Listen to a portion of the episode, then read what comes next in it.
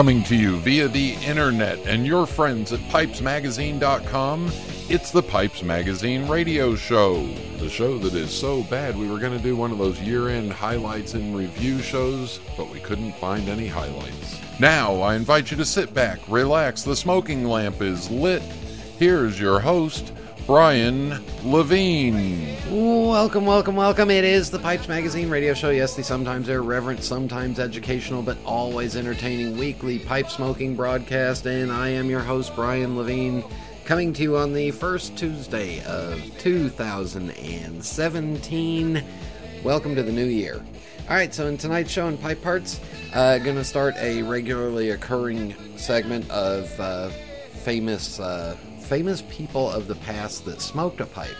Note I didn't say famous pipe smokers of the past, I said famous people of the past that smoked a pipe. Uh, so that'll be in pipe parts.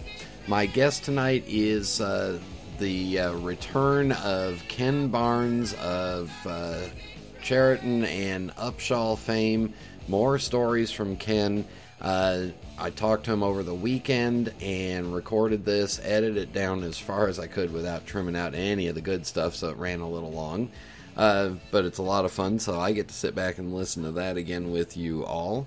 Uh, music, mailbag, and uh, rant all coming up in uh, tonight's episode of the Pipes Magazine radio show. All right, for those of you that missed it, um, last Thursday we did a Facebook Live event. I don't want to call it an event. It was me sitting behind my desk uh, talking and chatting. It was interesting to uh, try to figure out how to do it. Apparently, Facebook will not let you use anything but a uh, smartphone to broadcast on, and I think they do that so that you can't use any real, uh, real fancy commercial bumper add-in kind of things. So it's just kind of, uh, yeah, simple. Uh, but anyway, what was fun about it was uh, people from Australia, people from uh, different parts of the U.S. and Canada chimed in, and uh, at last count, we were closing in on 1,000 views of the video, which is uh, still up on Facebook on my profile, Brian Levine. So if you want to, send me a friend request and check it out. Um, comments, just over uh, 340 comments back and forth, so a lot of interaction. Glad you all like that. Hope it gave you all a, just a tiny little break from uh, from the uh, hustle and bustle of the holiday season, which is over now, and we're all back to normal. Uh, so anyway, if you want to check that out, I'll leave it up there a little bit longer, but then I'll bring it down lots of good comments in there that I'll be using in uh, future episodes of the Pipes Magazine radio show. And yes, I will do another one of those. Uh, don't know when. Maybe try to do it a little bit earlier in a uh, on a weekend day for uh, those in Europe, so that they can tune in, or uh, you know, somewhat middle of the day on like a Friday, something like that. I don't know. Anyway, uh, let me know if you if you enjoyed it. I mean, I, I know a lot of people did because it just tons of comments and uh, tons of activity on it. So, anyway, thanks to all who uh, joined in, and uh, we'll talk about it more. All right, let's get the show rolling. Everybody sit back, relax, fire up a bowl. Thank you all for tuning in. Thank you to the MacBaren Tobacco Company, and here we go.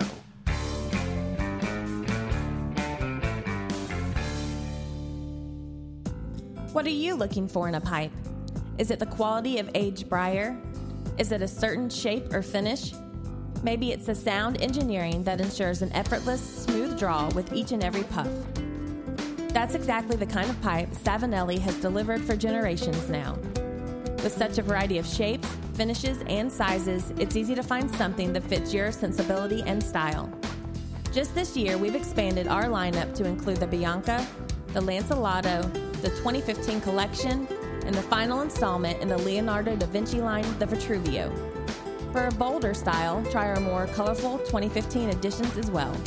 The exotic cashmere, the sultry licoricia, and the striking arcobaleno red. So whatever you're looking for in a pipe, know there's a Savinelli waiting for you. Contact your local or online retailer to find your Savinelli today.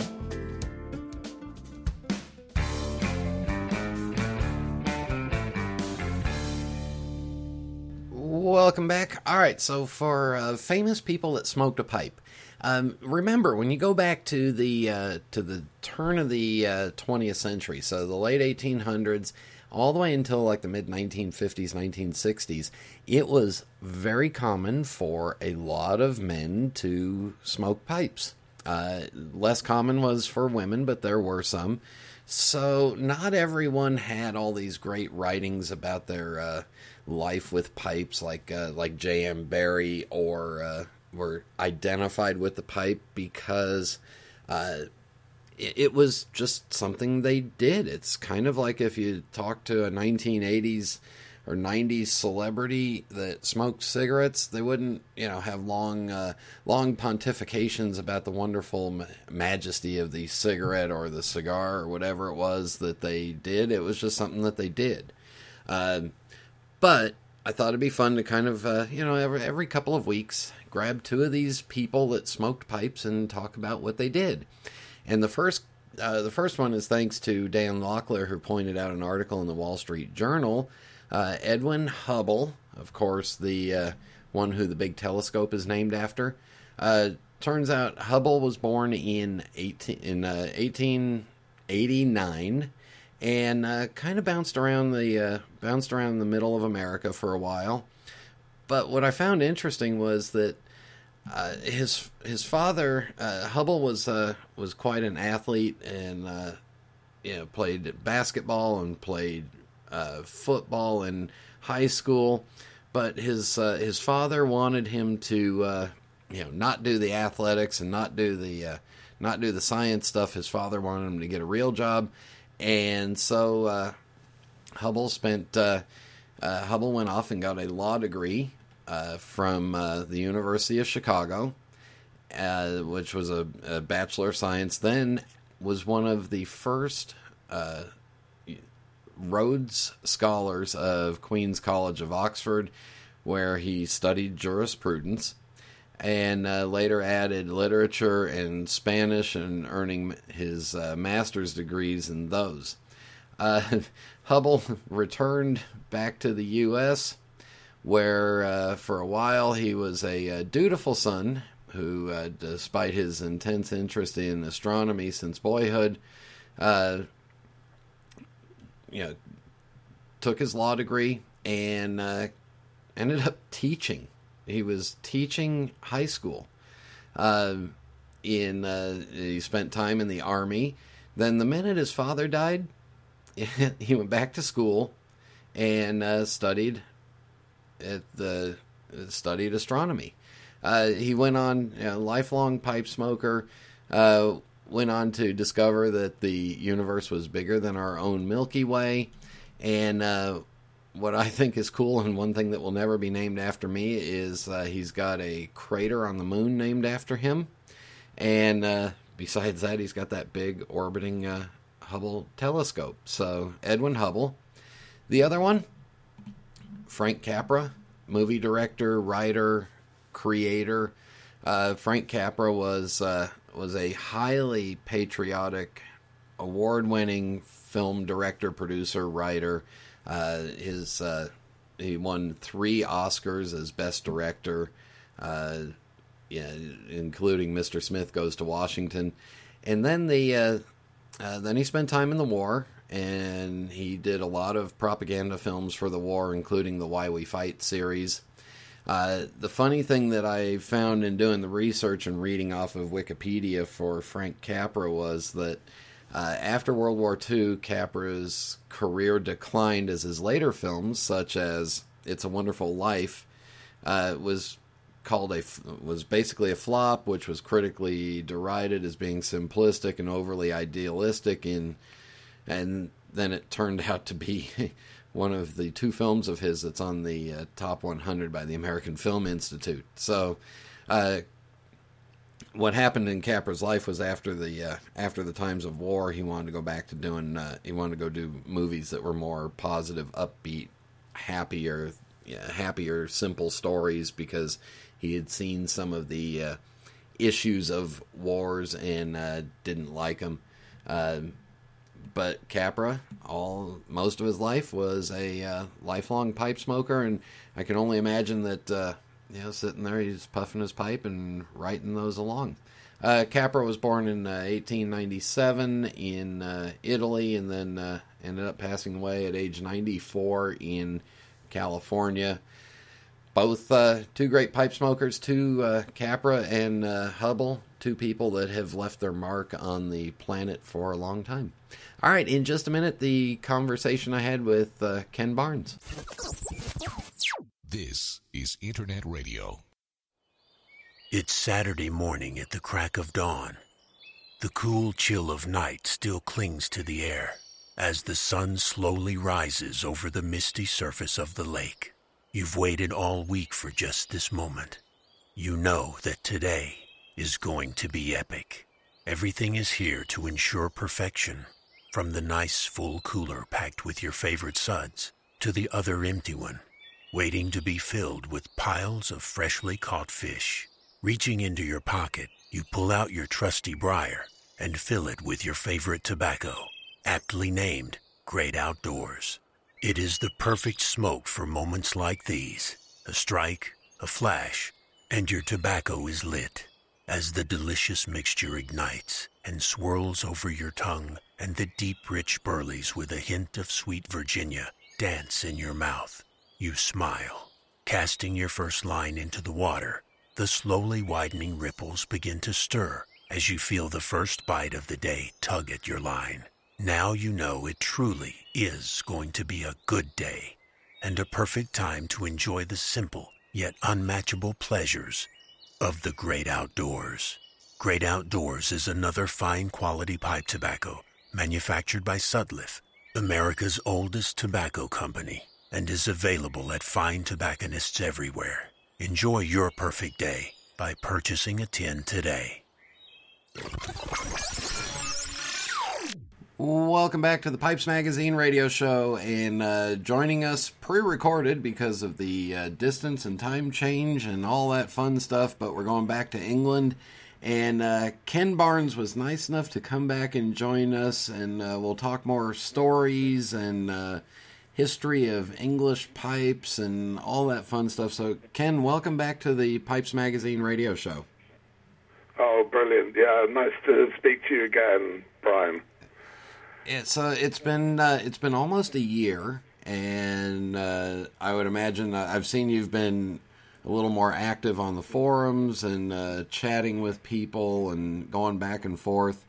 Um, I have just a few people I want to ask you about in particular, and maybe can we can start off with. Uh, do you have any uh, any stories about Herman Lane that would be suitable for the airways and interesting for our listeners? Well, um, yeah, actually, um, so much has happened since I last um, the last time I spoke with you and um, possibly due to um, that that interview, some um, at the beginning of last year, I think. My mother told me an amazing story of how uh, we actually, my father and myself, got into the uh, pipe industry. Um, during the war, my mother's German, and her her father was the sales director for a, a very large tobacco company called Reemtsma yeah. in Hamburg. And um, during the war, uh, Herman Lane was actually, um, being Jewish, he was um, feeling really threatened by the Nazi takeover, as it were. Yeah. And um, he needed to get out of Germany. And my grandfather um, was a very close friend of his and my grandfather um, offered or agreed to um, look after all his properties. Wow. When when he left Germany to go to the United States. So, in other words, intellectual properties and possibly property, um, you know, houses and things, um, which my grandfather did. And, and that is where the whole thing came, where Herman Lane sort of reciprocated that. I mean, my my grandfather was one of those people, one of the only people that Herman Lane could trust at the time. And so, as a reciprocation, when my father left the army um, quite early, um, in the 60s, um, Herman Lane said there was a position going at Charatan's, and that's how the whole thing started. And I didn't know this until this year, really. Wow. So if it wasn't for your grandfather helping out Herman Lane, your father wouldn't have probably ever gotten into the pipe business, and Yeah, You- absolutely. you would have been selling golf clubs. Yeah, possibly. Great. Did you? Yeah, and, and also due to this uh, last radio um, interview that you did with me, um, I know that um, the vice president of Lane Limited, Dick DeMiola, um, got in touch with me as well, and we've been um, communicating via, you know, electronically yeah. and um, and also, you know, he sends his best to my mother, and you know, and it's sort of bringing people back closer together again, which I think is brilliant. It, it it's amazing. One of the few things that has come out of the internet and computers is that we can now easily communicate across uh, across continents and uh, and just email back and forth. Yeah, absolutely. No, no, I mean, I, so many things have happened since I last um, spoke with you. Um, I mean, Pete Pete Siegel, who was my agent at Marble Arch, and his wife Debbie Yeah. came to England and stayed for a week, and I haven't seen them for 28 years, and um, that was amazing. And they also went down to visit my mother. We we went to also. He said, "Why don't we go and visit Barry Jones?" And I I felt I felt sort of uh oh, I'd love to, but I didn't know how Barry was feeling about it. So Pete phoned Barry um, from my home here and said, "Hi, you know, I'm- we're in England," and and Barry was sort of quite overwhelmed, I think. And then he said, I, "We're staying with Ken." And he'd like to really like to see you. How about it? And Barry was, yeah, sure. And so we we went to um, Barry still lives about four miles from the from the um, Tilset James Upshall factory, and um, we went to visit him, and we spent a day in the lovely summer sun in his garden, reminiscing on old times and things. And I have photos of me, and I look so overwhelmed. I'm almost in tears. Um, it was a very emotional thing. And since then, I've spent a day with Barry. We played a round of golf um, some months ago, and I speak to him quite often on the phone, up to an hour at a time. and I always have so many questions to ask him because I'm getting quite interested in, in the Charatan um, days, you know, in the sort of the late 60s, early 70s. Yeah, so maybe we need to get Barry on the show too, and uh, and have him. Well, the interesting thing is Barry. Um, Barry, uh, when I say, "Oh, there's some," you know, I'm on a forum and this and that. Barry really doesn't like this publicity and, and all that. And, and I said, but it's not you. You know, he thinks it's a bit sort of, why are people, you know, thinking so highly of me? And I said, it's not.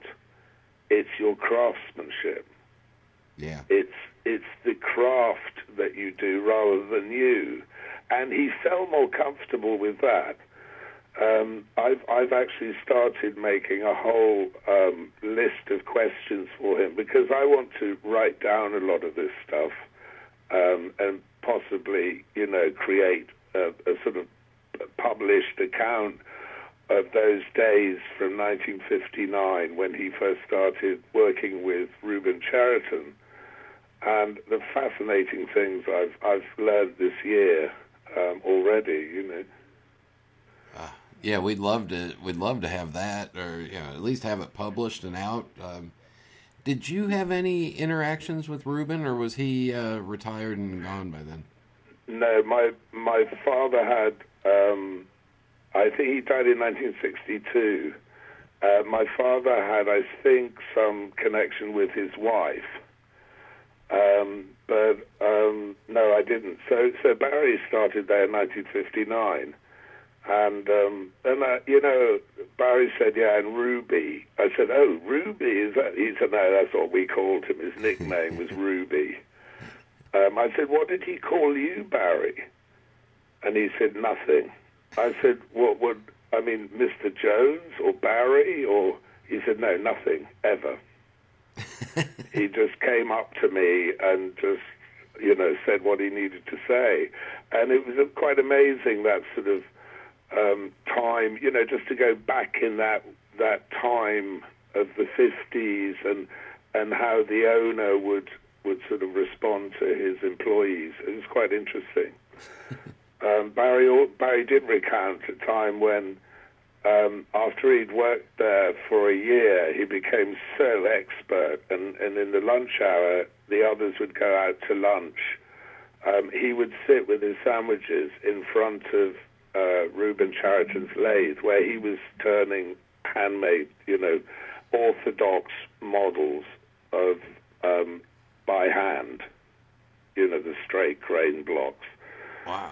And he would just watch him and watch him and watch him um, during his lunch hour. And then one day, Mr. Charatan said, "Look, you can turn the shank, you know, not the bowl part, the the shank part of the pipe." So he left a few for Barry, and that's how he got started. Um, there, there's also amazing. I I love this as of another time. He was explaining in 1959, the customs came, you know, the customs officials came to visit Reuben Yeah. and um, he uh, Barry answered the door and let them in, and he wasn't sure why they were there, and they had these boxes, um, you know, cardboard boxes full of stuff, and um, he thought, oh, why are they here? You know, they're the customs from London docks, and they'd go into Reuben's office, and and these boxes contained synthetic amber which were being exported to England. And the customs wanted to know if there was any pure amber being smuggled in the boxes as well. And Reuben Charatan was the only guy in the east end of London who actually could tell the difference between um, amber and amberoid or amberine or whatever. And so he used to sit there and go through all these boxes with the customs and tell them, right, that's amber, that's not, that's amber, and he he separated all for them. Fascinating, isn't it? So he, so Reuben actually had his hands in all aspects of the business and was heavily involved on the floor. Well, yeah, and I think the customs, because they were working with amber for nearly a hundred years since his father started, you know, and I suppose in that part of London, he was the one to go and see, you know, to check for, you know, authenticity or whatever. Uh, But Barry also taught, I saw the first Charatan freehand, you know, freehand, freehand, made in 1959. Wow. And Barry told me the story, what happened. Um, I mean, is this okay? Does Yeah, this is great. You? yeah. Um, Mr. Charatan had, um, especially after the war, and I think one or two people who are knowledgeable about barling also said this was the same.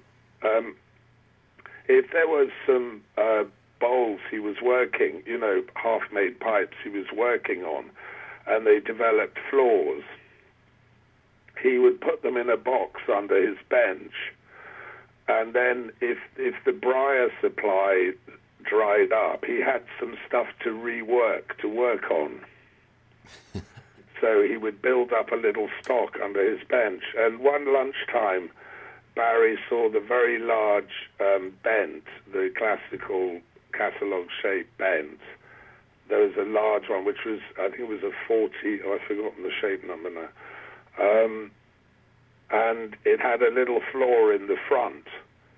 And Barry would sit next to Joe Nicholson, who was the sandpaperer for Reuben Charatan at the time, and who taught me uh, later on in the early 70s. And he cut into that um, bowl, Barry did in his lunch hour, and tried to sort of eliminate the floor. And he cut more and more into it and um, developed what now is called a cup and saucer. Oh, wow.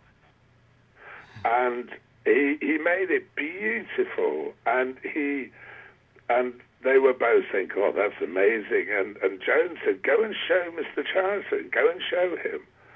And so Barry finished it off and took it to um, Mr. Charatan's office. And Mr. Charatan looked at it and went, hmm. And he changed out of in the office in front of Barry. He took his um, overall off, or his foreman's coat, and put his jacket on, or his his yeah, his jacket and tie, and said, um, "Right, I'm taking this down to the Charatan shop in Whitcomb Street, to Mr. Lewington, who was the manager at the time. Um, I I like it. I like it." And um, and so he took it down to uh, Whitcomb Street to the Charatan shop, and Mr. Lewington said, "Oh, we can sell these. They're amazing." And um, and that was it. That was the beginning of the cup and saucer one, which people often call it. You know the. Yeah, Now, if you haven't seen a cup and saucer Charatan, it it looks like a bent, it looks like a, a, a traditional apple shaped bowl sitting on top of a, a base, and it's all cut in one piece of wood. Uh, do a Yeah. Google search and you'll see them. They show they're rare, but they're uh, photographed a lot. Uh, Yeah. do you have any stories in particular about Desmond Sautter and going to those to that shop? Well, yeah, I used to. Um, I mean, they were they were really our first in, in James Upshall time. They, they were the first um, shops that purchased our better end James Upshalls before we really had any uh, distribution in the states. So um, I would go up on a Saturday morning because it was quite easy to park. Um, Desmond had three shops. He had um, one in Piccadilly, he had one in Russell Square, and he had one in Mount Street. The one in Mount Street used to be Elgin's. And Elgin's was a shop, and Winston Churchill had his flat above Elgin's. and, and he used to buy, uh, when he was younger, he had his flat above Elgin's, and he used to buy cigars there. So it was a sort of cigar shop, um, the one in Mount Street, I think 106 Mount Street, I've forgotten. Um, and Desmond used to run Mount Street, and his brother-in-law Norman used to run the one in Piccadilly. And um, and actually, I remember one day um, taking. I would take th- 24, 36 uh, nice James Upshall, you know, straight grains, uh, pea grades, you know, really nice grain stuff. And um, Norman would just look through. He wouldn't select. He'd say, "I thank you. We'll take those three boxes, you know, 36 pieces and whatever." And one day I was sitting there chatting to him, and, and a guy came in, American, and um, bought uh, two cartons of Marlboro or something. And um, he seemed like a nice guy, and uh, and we were talking away. So so yeah, after talking with him, I, I, uh, he left, and and you know he's talking about sort of his life, and I said, oh, what a really lovely guy, isn't he? You know, he said, well, did you know who it was? And I said, no. He said, that was Robert Mitchum. and what a pleasure. You know, because I didn't know who it was, I was actually being myself. Yeah. And um, and they gave him permission to be himself. And uh, I don't know. And I've met a, a few people like this along the way. Uh, you know, in the Davidoff shop, Roger Moore used to come in to buy his cigars from Edward Sahakian, who, who who owns it and still owns it today. And um, yeah, I used to I used to meet quite a few people. That's um, a you know, sort of uh, people who've of um, you know like actors and well-known people, high-profile people, as it were. It's a perfect spot for us to take a break. We'll be back All with right. Ken in just a minute.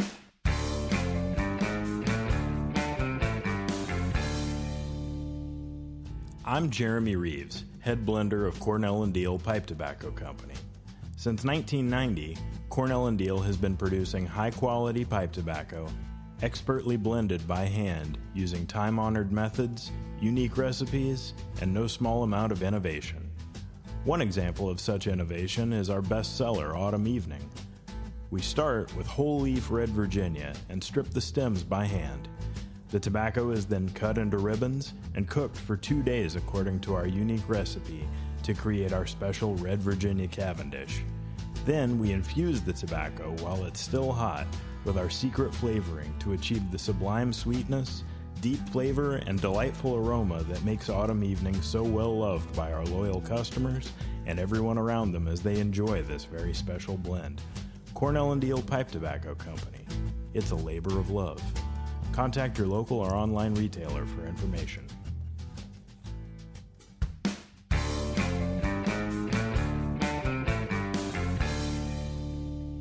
Welcome back to the Pipes Magazine radio show. Uh, Ken, last time you were on, you talked about the uh, the kind of stodgy London uh, retailers and what was it? Can you describe what it was like for a uh, for a pipe for a pipe buyer to walk into the store and how the pipes were presented to them or how they were shown different pipes? Well, um, when you say stodgy, I'm not sure. You mean that the, the very old early 70s? Yeah. Um, um, I remember working at the Charatan store in 1970. I was 17, so 1972. And um, Mr. Harding was the manager. Wow, he was one of those really old fashioned retailers, you know. And um, I, I don't know, it was just so bizarre working with him. Never smiled, never. Only when the customer came in, he'd put on this rather broad toothpaste smile. um, but um, that was very strange culturally, and how that changed over the years um, to become much more um, relaxed, you know, relaxed environment. Uh, and I do remember, I think I may have mentioned it last time, walking over from there in my lunch hour to the Astley shop and Yeah. introducing myself. And um, and that was still Paul Bentley's father was quite stiff, uh, you know, starchy um, type. Um, but I think that was the norm in those days. Well, when I was selling to the London stores, um, it was much more uh, relaxed, laid back. But obviously, um, when they saw the straight grades I had, I didn't have to actually sell anything. I just opened the boxes and they go, wow, and then that was it, really. I mean, I just sort of say hello and chat about things. so it's a very easy, easy way to sell, really. Now, in in the late '60s, early '70s, you had As- Astley's that had their own store and they sold their own brand. Uh, the, Yeah. the Charatan store had its own store and sold its own brand. Uh, Dunhill still had a couple of uh, couple of shops around London that sold Dunhills exclusively. Um, where would a pipe smoker go if they wanted to look at multiple brands? Um, they would probably go um, to Desmond Yep. Um, you know, in Piccadilly and Mount Street and Russell Square. Also, Davidoff. Um, whilst they had Davidoff pipes, they also had James Upshall. I think they sold Dunhills there, um, a few Savinellis and Petersons. Um, also, um, um, what were they called? Um, Harry Horowitz. Well, they're in Burlington Arcade. Yeah, Sullivan Powell Yeah. in Burlington Arcade. That was a lovely shop. Harry Horowitz was the manager there. He loved Upshall. Oh, he, and he was such an amazing salesperson. But he was so passionate. You don't have to sell. You know, if you're passionate about something, it's not about having to push a product. Um, he, he used to have all different brands. There was then round the corner, there was Simmons in Burlington Arcade. I don't think I sold to Simmons. I popped in there occasionally. Um, and round the corner there was Fox, Fox and Sons. It was Mr. Anderson, the manager. This is all like recalling now. Yeah. Mr. Anderson, and he would have. I think that was actually the old. Could that have been? That's Albemarle Street. I think that could have been the old Peterson shop. I'm not sure. Um, but Fox and Sons. There was also Lewis's in St James's. Um, that was a great shop, and I've forgotten the guy's name. Um, but the, you're asking me stuff from 29 years ago. um, Cowley, um, that they owned it, um, his father and the son. And um, there they were. They I used to see a lot of very high-profile people going in and out of that store. Um, but they would sell all brands. And um, Benson and Hedges in Bond Street, and that's where Philip Shervington, Shevington, um, he was the man, and he still now works at Fox and Sons, Philip, and he was the manager at Benson and Hedges. And um, that was sort of it. There was in, in the city near Barbican, it's called the London Wall, there was Thurgood's, Walter Thurgood. And that was where I sold my first gross 12,000 uh, Tilshead pipes. That was the first order I ever had in 1978. Um, I, I brought them in and I opened them. They said, we'll take them, and that was it. And uh, my father was so happy because that was invoice number 0001. um, I don't think that shop's open anymore, though. And obviously, a lot of these have fallen by the wayside, you know. Yeah. But I, I do know, and amazingly, what came about from this last interview was Rick Newcomb came over with his wife, Carol, Yep. um, on holiday. They, they came to, to Penzance and they came to visit me. And um, he spent a day with me here and wrote an amazing article and then went back to London and um, visited Davidoff and um, Fox and Sons, and um, they were. He was talking with them about me, and, and they were saying some very amazing things, you know, and how amazing and how such good fond memories of of doing business with me, which I felt I was very touched by. Well, let's go back to back to Upshall. Um, I don't think we talked about this last time, but was there a difference between the pipes that were marked Upshall and the pipes that were marked Tilshead, or were they the same brand? Just letting everybody no. know. Um, we we didn't have rejects or seconds, and what we and we didn't sandblast any at the time up to now. Then we started doing some carved Upshalls, which had just one or two. The grain wasn't out staggering, or it had one or two spots, sand spots on the outside of the bowl. Um, but what we used to do was the Upshalls were absolutely clean. The P grade were in a light walnut, but they may have one or two sand spots, but they were clean pipes. Um, the Tilshead were actually our seconds, which we didn't fill, and the Tilshead Natural were just, uh, you could see, very lightly um, flawed, you know, on the outside, but we left Okay. it there. And um, then we had a Tilshead, a red finish, a burgundy finish, which was slightly more. Um, it had a couple of flaws in it, but um, that would be sort of not hidden as in um, secret, but it was darkened slightly so they wouldn't sort of jump out at you, as it were. And um, that was it. So the the Tilsheads were our seconds, really So that and all our, and we weren't sort of trying to pretend they're from another because the shapes were you know you could see they well Right. people who knew about pipes could see they came from our factory. And and on the back on the reverse side of the shank of James Upshall there was Tilshead England made by hand anyway.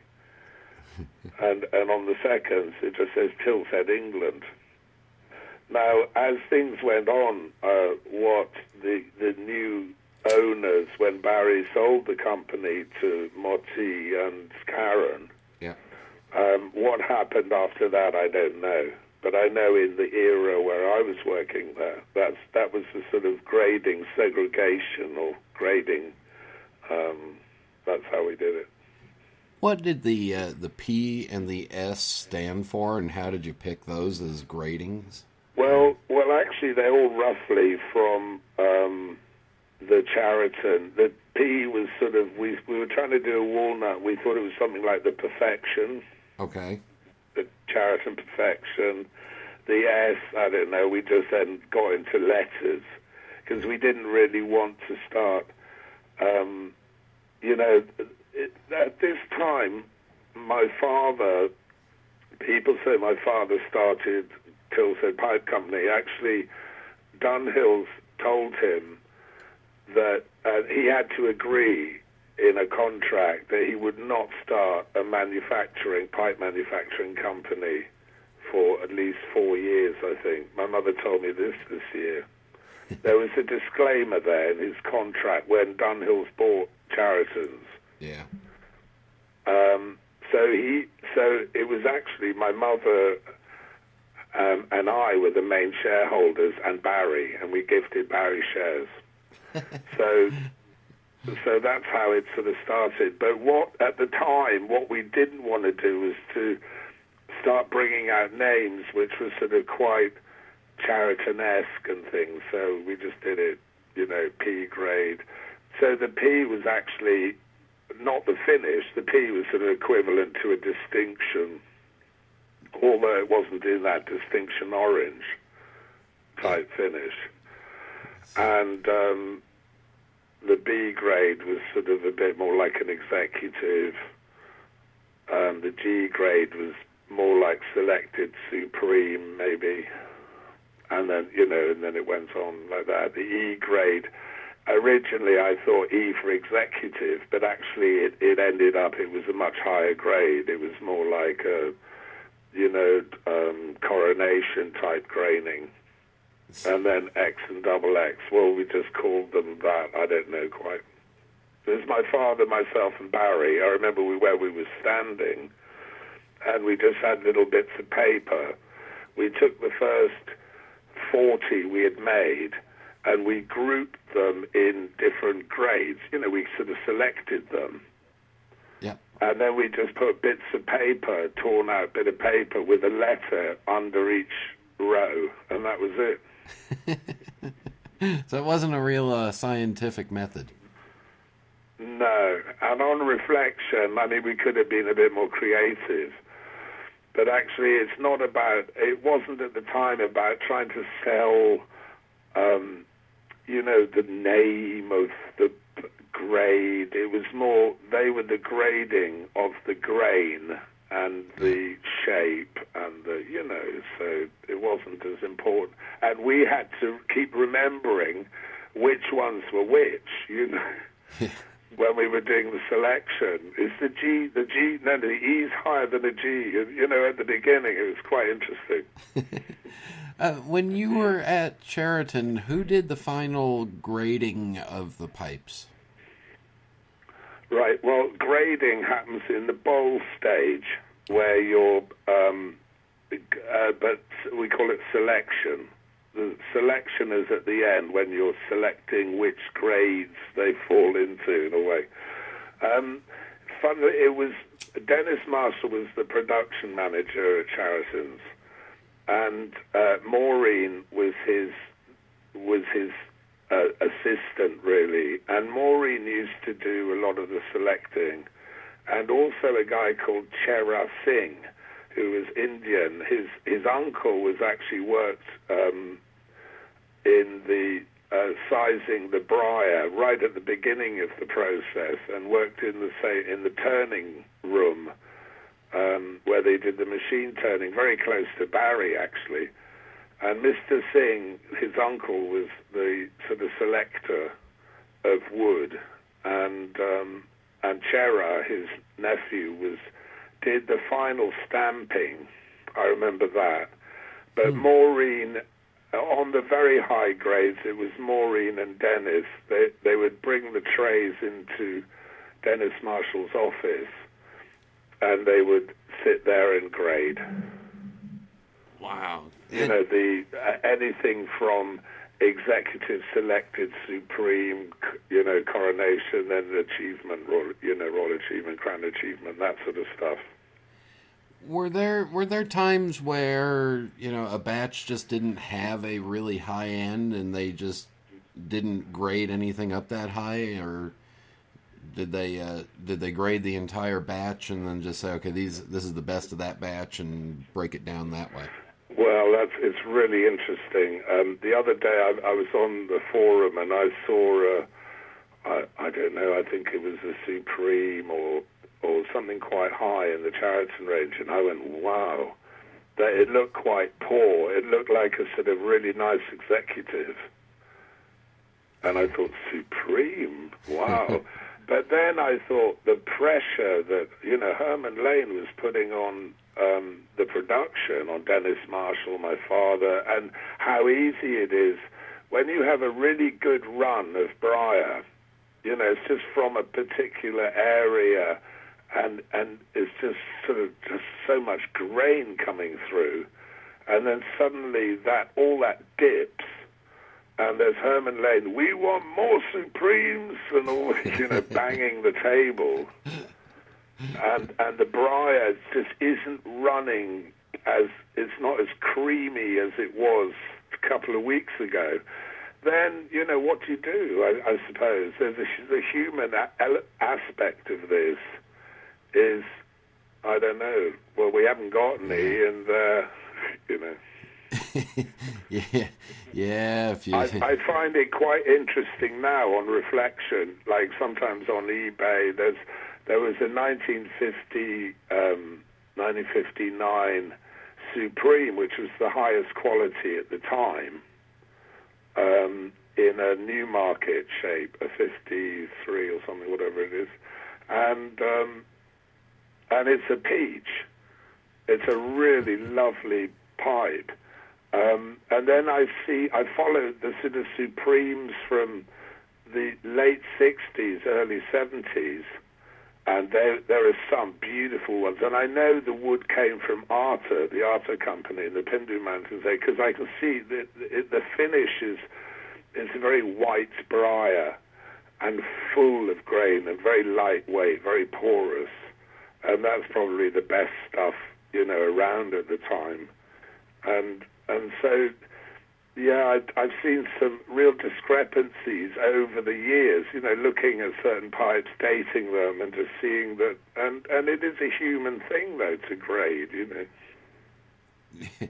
yeah, it's. Uh, I think any Charatan collector will tell you that if you uh, if you look around, you'll find some you'll find some examples of some pipes that were undergraded for quality, and then you'll find some that were overgraded for on the quality, depending Yeah. on the time of the year. and and and also with the Upshall. I mean, we I used to no, that can't be a B because look, it's got a tiny bit of bra- a little bit of wide grain on. God, looking back on it, I've seen some on eBay the early because I was too scared to drop the quality, you know, and all that. If in doubt, don't, you know, and um, I think I probably, you know, did myself or we did ourselves through some of my perfectionistic, which is sort of really unhelpful in, in some parts of it. You know, but hey ho. But then As you Socrates said, there are no mistakes, only lessons. And, and as your father said, focus on quality, then quality, then quality, then quality, and maybe quantity. Yeah, and a bit of quantity there. And that's the old lane thing, you know. I mean, I, I tell you something, Brian. Since our last interview, I've met so, ma- uh, you know, come in contact with so many people, and one one girl who I'd, I I used to know in Paris 44 years ago, um, got in touch because she just put my name in pipes, and and the article came up, and the interview, and and so many people have been coming my way, and some people say, "Well, have you ever thought of making some pipes?" And um, I talked with Barry about this, just making a limited edition, but not not Upshalls and not Charatans. Uh, you know, well, obviously, there that's the schooling, Um, and he seems quite up for it. And, and in the last nine months, I've bought um, some incredibly expensive, amazing blocks of plateau. I've got 52 blocks, which I bought from different sawmills from Macedonia to um, Italy to around all the Mediterranean countries. And I'm actually looking at some here, and they are, but they are incredibly expensive from the sort of um, five pounds a block um, days when I was working at Upshalls. We're now 55 pounds a block, you know, but these are superb blocks. And then I was looking at some coronations earlier, and these, these are incredible grain. I mean, I, I get up in the morning and I look at them, and it just inspires me. I can't wait to cut them. So Barry and I maybe just going to make um, a limited edition of some superb straight grains. So we might see some uh, some Barnes and Jones pipes on the market. Yeah, yeah. And somebody said the other day they called them charrops. Have you heard of that? Those are those are little uh, dolls. Yeah. I tell you what it was on on one of the forums. It was on a um, a Supreme Charatan. I think it was that Newmarket. Uh, it was a thread on the uh, Pipe Smokers Forum, and um, somebody I I know I, I've sort of talked with a lot put on the uh, a centerfold photo. He posted it on on this thread of uh, Carlo was. Um, it's a centerfold of some Charatan freehands from the late 60s, early 70s. I mean, the book was published in 1974, so. And these just inspired me. I mean, you know, I remember them well. I remember Joan Nicholson, how she used to take Barry's work, and he would leave stuff for her to a little bit more of the briar when he turned it, so she could work her magic and they look amazing. A real, the original heyday era of Charatan freehands. Uh, Ken, are we going to see you? Are we going to see you here in the U.S. at all? Well, I'm, I'm not sure about that. I don't do a lot of traveling these days. Um, I can't promise anything. Uh, in that case, when when I get to England, I'll have to give you a call and uh, make the trip all the way out west to see you. Yeah, I mean, actually, one thing is I, I, I have access now to a pipe maker's workshop, and he said I can use it where, well, Barry and I can use it whenever we want. And um, it's really tempting. I've also, what I'm going to do, though, is I bought some really high quality uh, vulcanite rod to go with these 50 pieces. And um, uh, we're going to really spend time. I mean, I've, we've never made pipes for fun and for, you know, like really just. I've, I have looked at these blocks. I know each block intimately now. I've made friends with each one, and I know I can't wait to cut these. You know, but um, it's about access. And, and Barry said, "Well, yeah, we could, you know, we could just spend some time and have some fun doing it, and spend time doing it rather than being on a tight schedule for production and all that." Um, but then put hand cuts on all of them. I mean, this I think they're going to look really nice. Anyway, I'm quite excited, and I'm not here to publicise that. It was just it's 50 pieces, and it's for people who are just into that sort of thing.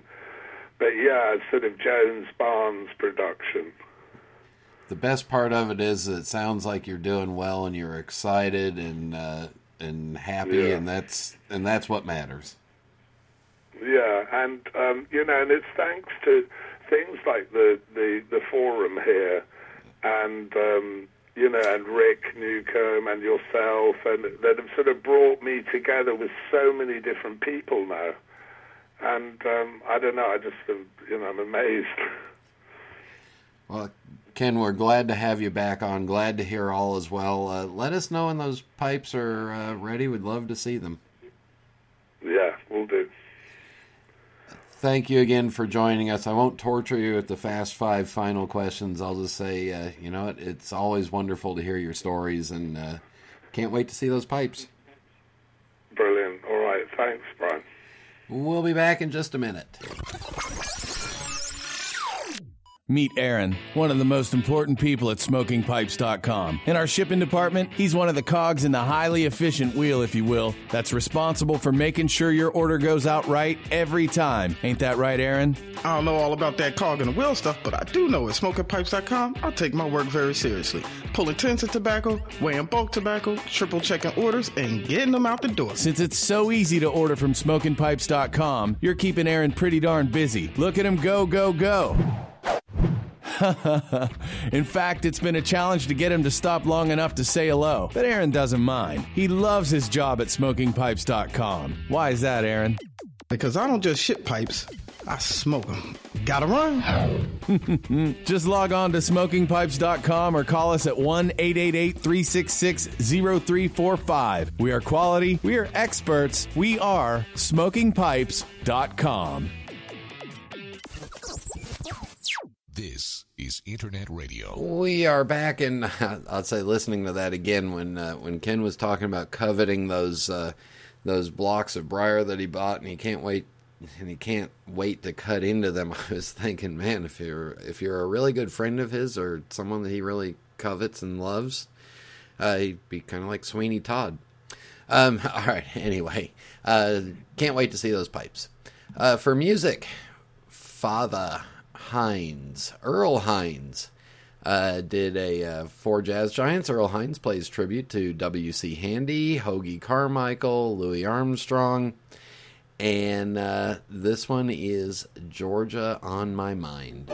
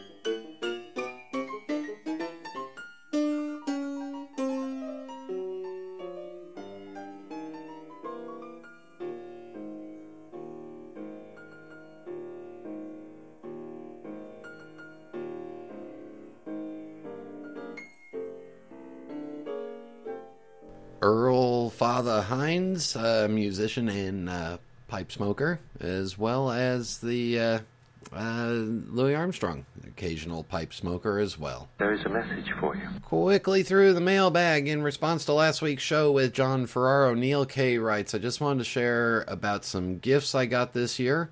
First, ordered by me from Santa, a nice little Hilson sled pipe, nice grain. Second was three tins of Seattle Pipe Club blends, the first time trying. Uh, the pipe and tobaccos were specials by uh, pipes and cigars that I couldn't pass up. Oh, the pipes and tobaccos were special. Uh, okay, there we go. The Hilson was forty nine bucks. Yeah, not a bad price. Uh, then I received my first gift pipe from a non pipe smoker. My in laws really impressed me. First, they gave me some Cubans they picked up while on a cruise, which is now legal to bring back in. Uh, the Stogies are not that impressive or uh, Cuban, but it's the thought that counts. Uh, they also gave me a Leonessa bent billiard with a receipt from a local B&M. The grain is not great, but I decided to keep it for sentimental worth. I've never heard of Leonessa, but so far it's a good smoker. It has a vulcanite stem, which has been refreshing. It seems most of my pipes are acrylic stemmed. Both pipes are under 60 bucks each, but good smokers. Uh, my very first pipe was a Christmas present about 25 years ago. My friend and I decided to buy each other pipes. I usually only smoke it at Christmas time, but not even every Christmas. It was Christmas time when I went to see the first Hobbit movie and decided I needed to smoke my pipe more often. I'm a five to seven time a week pipe enthusiast now. My pipe journey, along with the influence of Bing Crosby, makes Christmas and pipes forever joined in my memory, so I'm very pleased with my in laws' gifts. I like this episode's interview and would like to hear more from uh, nonprofit participants. As a non pipe making pipe smoker, it's nice to just hear from people who enjoy the hobby. It's nice to hear their pipe journey and how pipes came into it. Uh, from a few episodes ago, ashtrays. The ashtray I use inside is one of those wooden pipe stands with a glass ashtray in the middle. I think I picked it up from a thrift store. I refinished it and bought a new glass ashtray and stuck a cork pipe knocker in it. It looks nice and it's functional. For the patio in the garage, I bought uh, pottery plates that go under uh, potted plants and epoxy glued cork knockers and cheap plastic stands. Not the folding kind, but the clear sort of spoon shaped ones.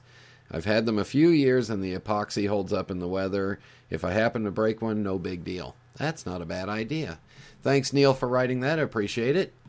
Uh, Casey Ghost writes, Good Lord, this is getting silly. A fourth straight interview with someone I've never heard of. I must admit that John has a wonderful collection of pipes. He also has a number of interesting stories to tell. Good show. Thank you very much. Uh, Bird's Eye says, Hi, Brian. Some thoughts about the show and future content. I'm just going to throw it all out there for pipe parts. Maybe you could do short bios on famous pipe smokers of the past and their connections to our habits with the pipe. I like to be able to find it, but as I said, there's not a lot of information on these people with the pipes. It's just they happen to be pipe smokers.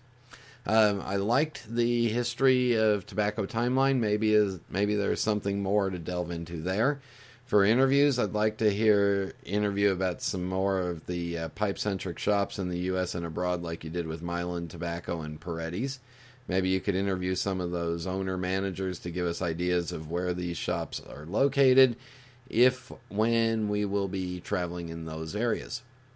I know it may not always be easy to get interviews, but I personally would prefer not to hear back to back interviews with pipe makers. It tends to get a bit redundant and would be better if spread out throughout the year. Uh, let me just interject here that um, yes, I do try to shift it up.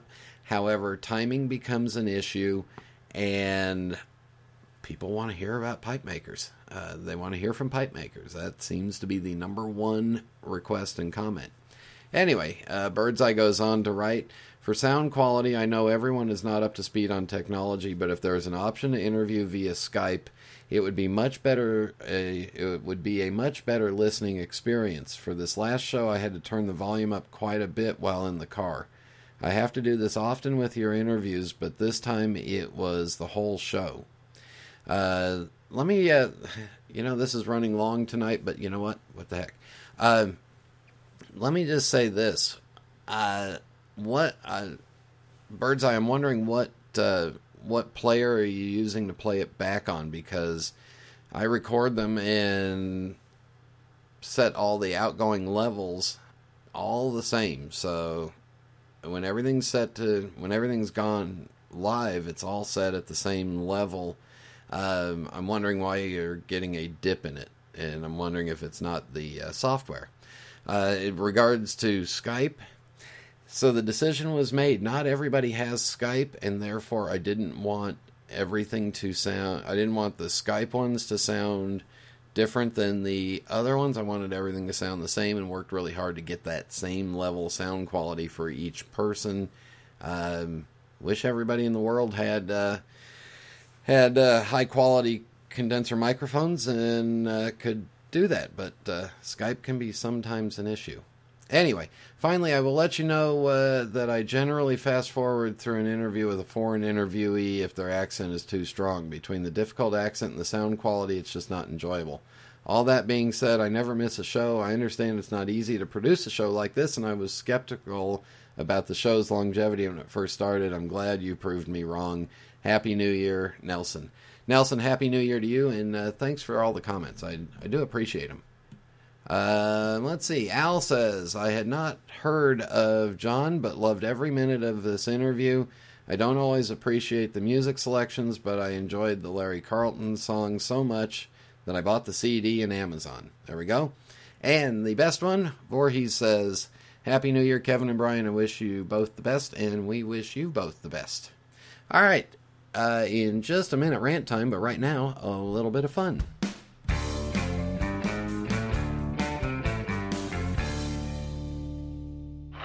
According to a recent nationwide survey, more doctors smoke camels than any other cigarette.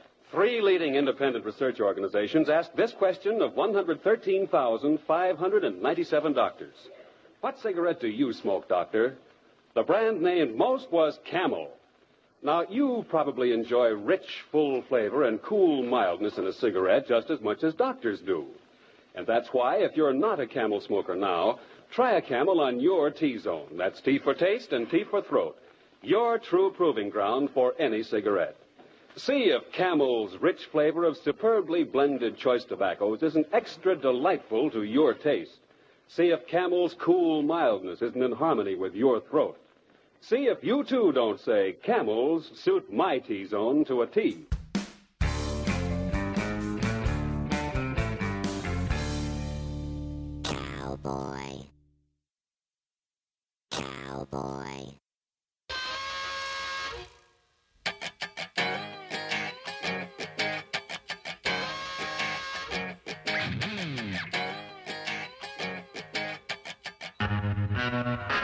Hard buns and cold butter. Yep. I feel like I've complained about this before, but I'm going to complain about it again because we went to one of those, uh, you know, nice restaurants. You know, a restaurant that, you know, doesn't advertise on TV or have a jingle that goes with it and doesn't, uh, you know, hound you with some sort of special deals. And, you know, a nice restaurant where they give you a big menu and all the number, all the prices are just written in two little numbers instead of having .99 after that.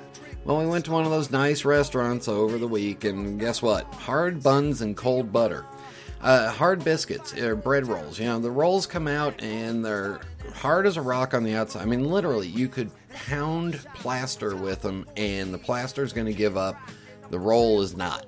And then on top of that, when they bring out the butter, it's in a little bowl and it's the little hard packets. So now I've got the hard butter in my hand trying to warm it up to soften it up. And I'm using a circular saw to cut the roll in half. And then when I get it in half, you got to mush that hard butter into that roll and it goes all over the place. And meanwhile, you've got this hard thing that you've got to bite through. You know what? If you're a fancy restaurant, I mean, you know, really, sin- sincerely, if you're a fancy restaurant, at least have a at least have a roll that you don't have to that you don't have to get a jackhammer to get through the side of it. And then why are you so worried about your butter spoiling? You're charging enough for everything else. Just take out a couple of pats of butter in the little packets and leave them outside to warm up. Anyway, that's just one of my things about restaurants. Hard hard rolls and cold butter. You know what? I can go to O'Charlie's and get hot buns and soft butter for free and I get a good Cobb salad there and I can see that it's 0.99 cents. All right, there you go. New Year's upon us. Uh, don't forget JDRF auction, the only time of the year that we ask you to participate in any money or donate to anything or ask you or beg you for money for anything. JDRF auction is coming up in uh, late March, early April. If you've got something that you'd like to donate to be auctioned off, please email me, brian at pipesmagazine.com. Uh, we'll get that started uh, probably the middle of March and then get everything off to Steve Fallon. So there you go. Uh, long show to kick off the year. Thank you all for tuning in. Thank you to Ken Barnes for joining me. And until next time.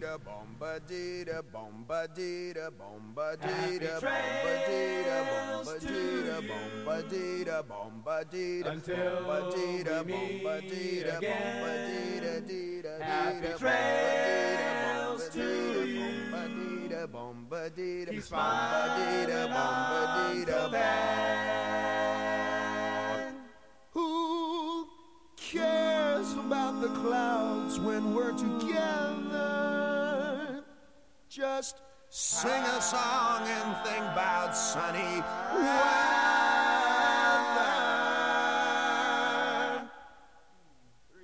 Happy trails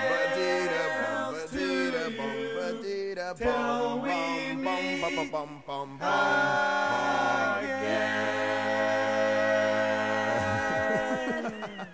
Man, I'm tired of being right.